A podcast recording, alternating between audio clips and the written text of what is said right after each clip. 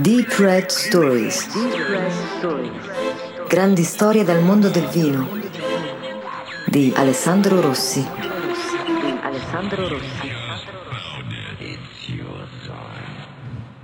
Quando la vita è così incredibile e speciale da poter essere raccontata magari da un libro?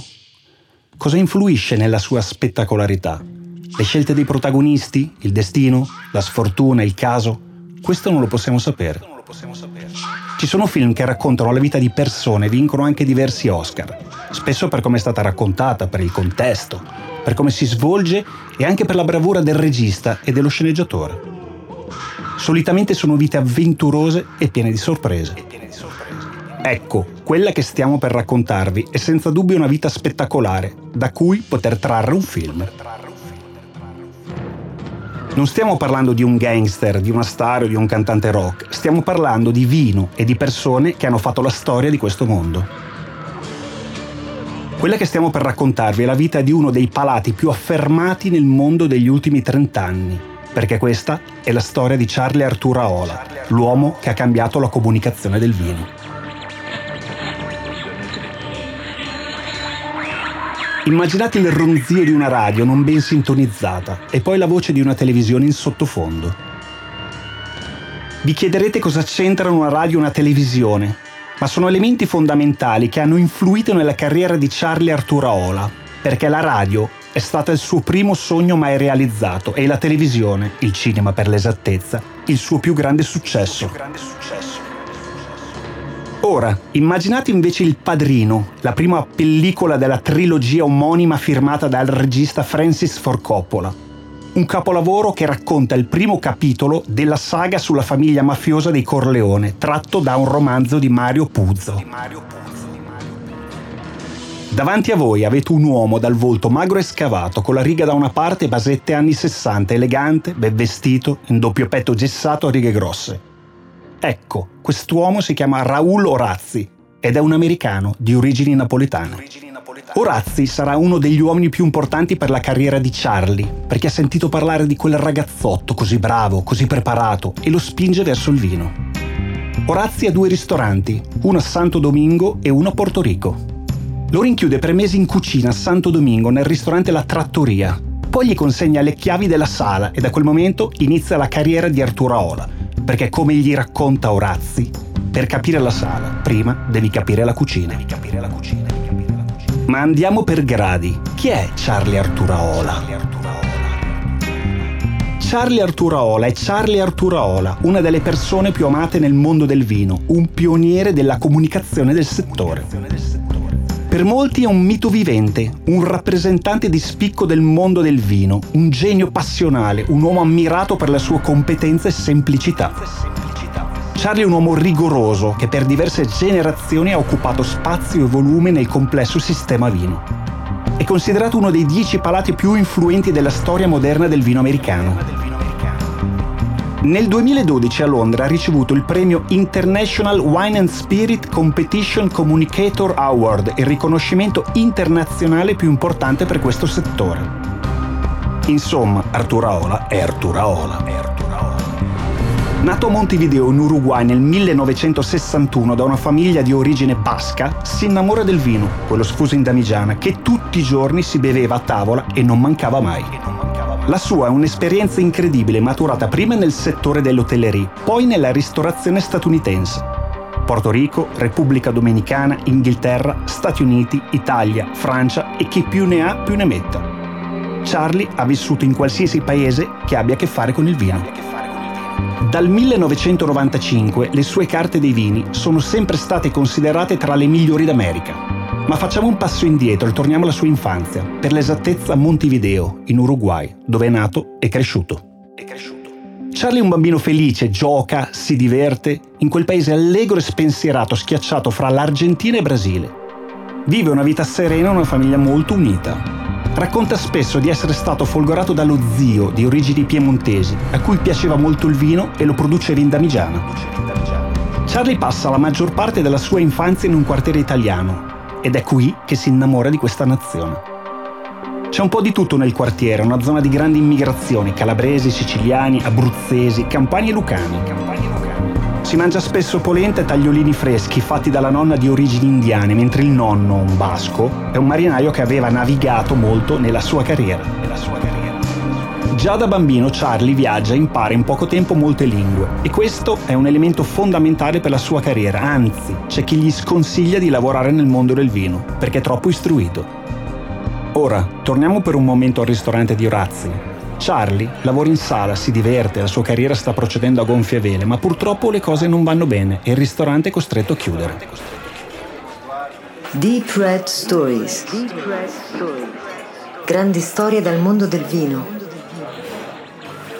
Seduto a un tavolo del ristorante c'è un uomo, un uomo molto distinto che lo segue per tutto il servizio. Charlie fa bene il suo lavoro e l'uomo lo sa. Gli confida che è da tempo che lo osserva, sa tutto di Charlie, sa che conosce perfettamente molte lingue, che è un amante dei vini e soprattutto sa che si sa muovere molto bene fra i tavoli. Quest'uomo si chiama Ernesto Lerandi e sa che il ristorante non naviga in buone acque. Non perde tempo e gli offre un posto di lavoro, però nel suo di ristorante. Può iniziare anche il giorno dopo se vuole. Charlie è sposato, ma le cose non stanno andando bene.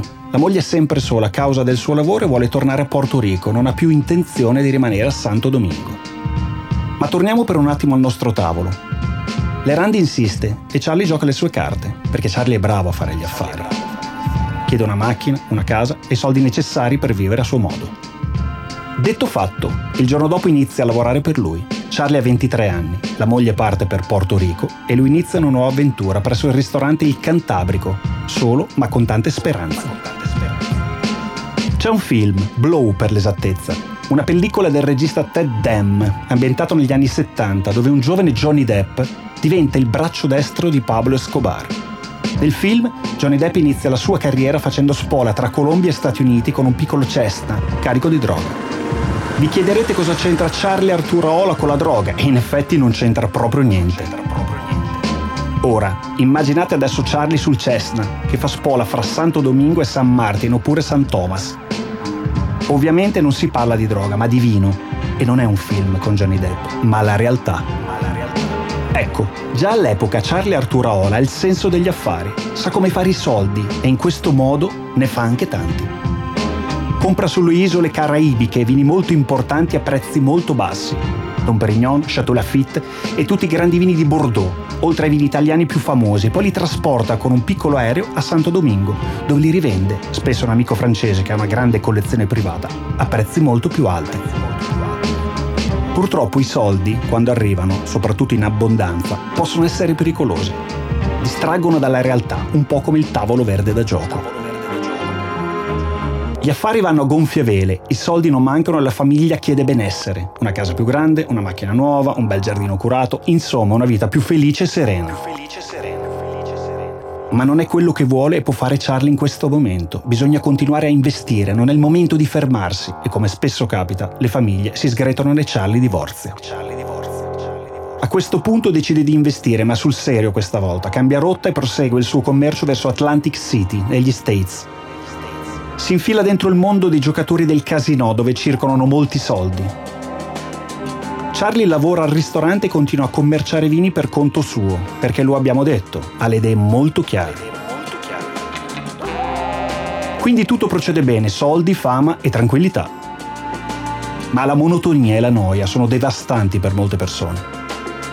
Un giorno, mentre Charlie è in servizio come metere presso l'hotel Juan Carlos I, viene notato da un signore distinto, molto elegante e garbato, che lascia sotto una bottiglia di Dom Perignon 100 dollari e un numero di telefono, chiedendo di essere chiamato l'indomani.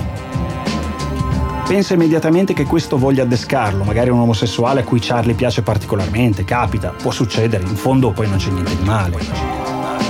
Il giorno dopo, per educazione, forse più per la grossa mancia, incuriosito lo chiama la persona così distinta e elegante si chiama George Tresserra e lavora per le navi da crociera, più precisamente per le tratte verso Porto Rico. Cerca persone valide, che abbiano cultura, conoscano le lingue e ci sappiano fare con la gente, insomma persone come Charlie. La paga è altissima, 5.000 dollari al mese.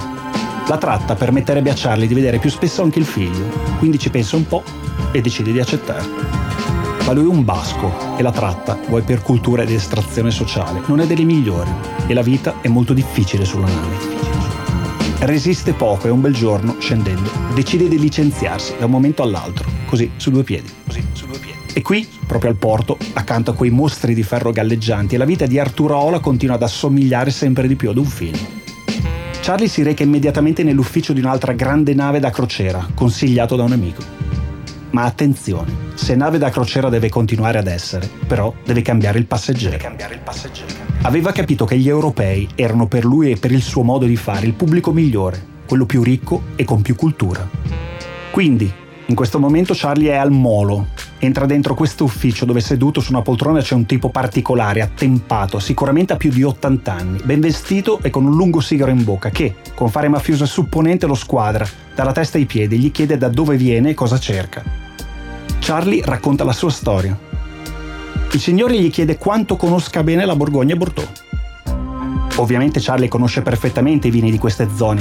Fino a poco tempo prima aveva ottenuto un ottimo successo commerciale, soprattutto grazie a questi vini. Il tizio lo continua a fissare, poi gli chiede di imbarcarsi subito e di andare al bar, ma non in sala.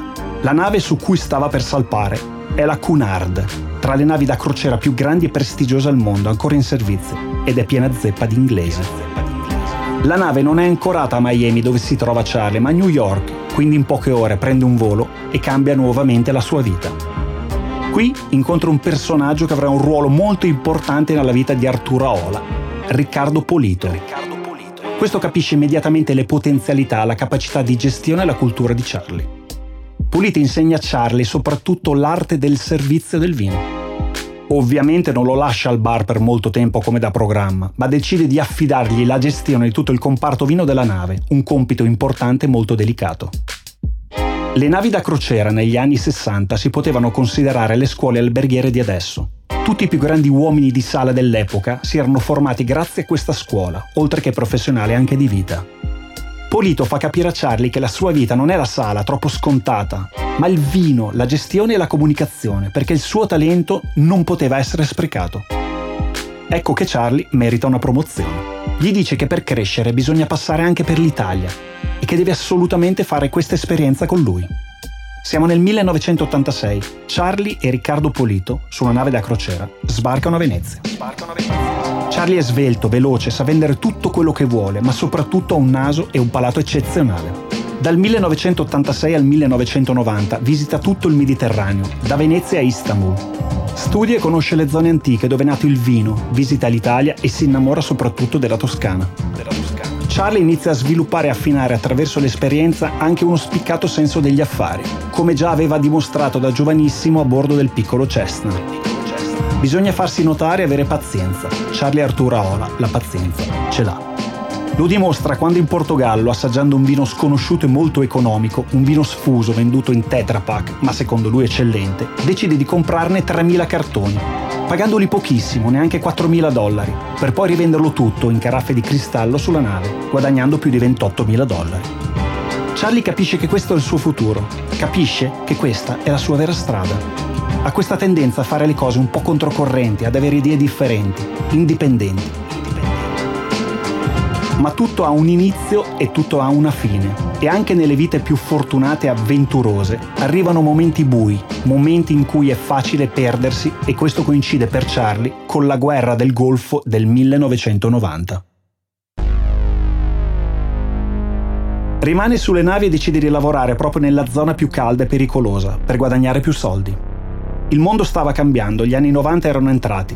Le tensioni economiche e politiche si stavano aggravando sempre di più. Charlie, anche su suggerimento del presidente Bush, che conosce proprio in questo periodo, decide di abbandonare tutto e di trasferirsi a Miami. Ma Miami è Miami, bella vita, donne, piscine, champagne, relax, notti passate nei locali e i soldi accumulati negli anni finiscono e Charlie perde la sua identità.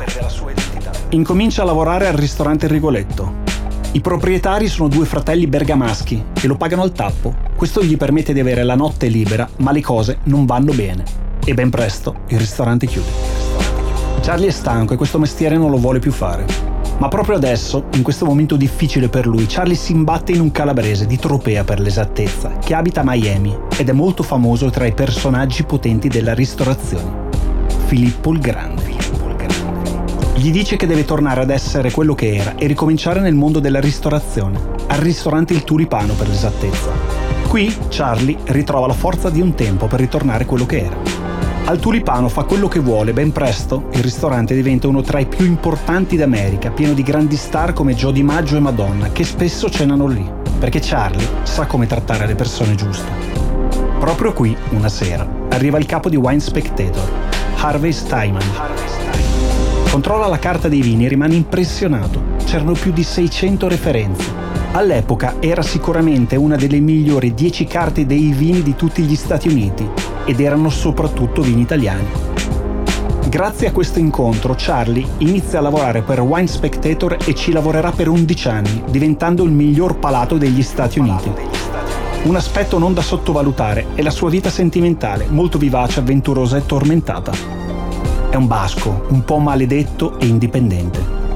Si sposa per la seconda volta nel 1995, ma dura solo tre anni e mezzo perché, come spesso accade, stare accanto a personaggi importanti come lui non è affatto semplice.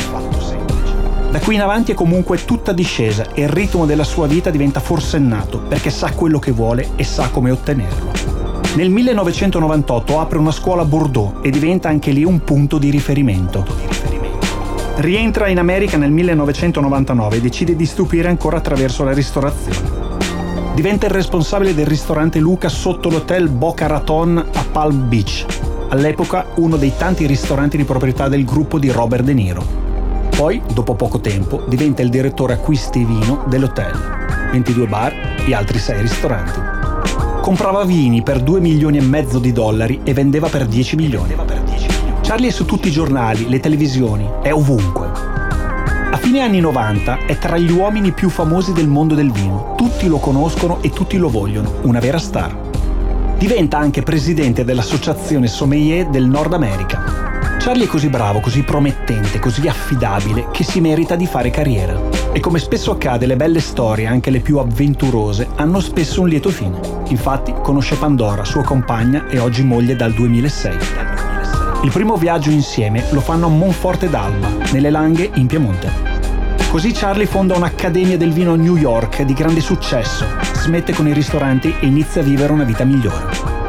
Negli ultimi dieci anni si è ricreduto, ha cambiato mestiere e si è reinventato completamente per sconfiggere quella monotonia e quella noia che ha sempre combattuto sin da giovane. Così un giorno decide che il suo scopo è indicare a chi non ha i soldi per bere i grandi cru di Francia o i migliori vini del mondo come può bere molto bene spendendo il giusto. Trovare il miglior vino possibile per tutte le tasche. Non interessa la provenienza, il vitigno o il luogo di produzione. Immaginate adesso un film, anzi due, il primo racconta una storia bizzarra, dove un grande degustatore perde il palato e intraprende un viaggio alla ricerca delle sue origini. Il secondo invece è il seguito, un duello all'ultimo bicchiere, considerando che tutti pensano che il protagonista del primo film abbia perso veramente il palato, mascherato, decide di riconquistare il suo posto tra i grandi esperti di vino, proprio in una sfida all'ultimo bicchiere. Ecco, queste due sceneggiature non sono idee in attesa di un produttore o un finanziatore, ma sono due film reali, diretti da Nicolas Carreras e girati per raccontare la vita avventurosa di Charlie Arturaola. Il cammino del vino è The Duel of Wine, dove in entrambi Charlie interpreta se stesso. E chissà, magari in un prossimo futuro si possa girare un grande film contemporaneo, un Don Quixote, ma non un Don Quixote qualunque, un armato di palato e bicchiere al posto di lancia e scudo, contro i mulini a vento di un mondo del vino, a volte così vecchio e ingessato. Deep Red Stories. Grandi storie dal mondo del vino di Alessandro Rossi. Di Alessandro Rossi.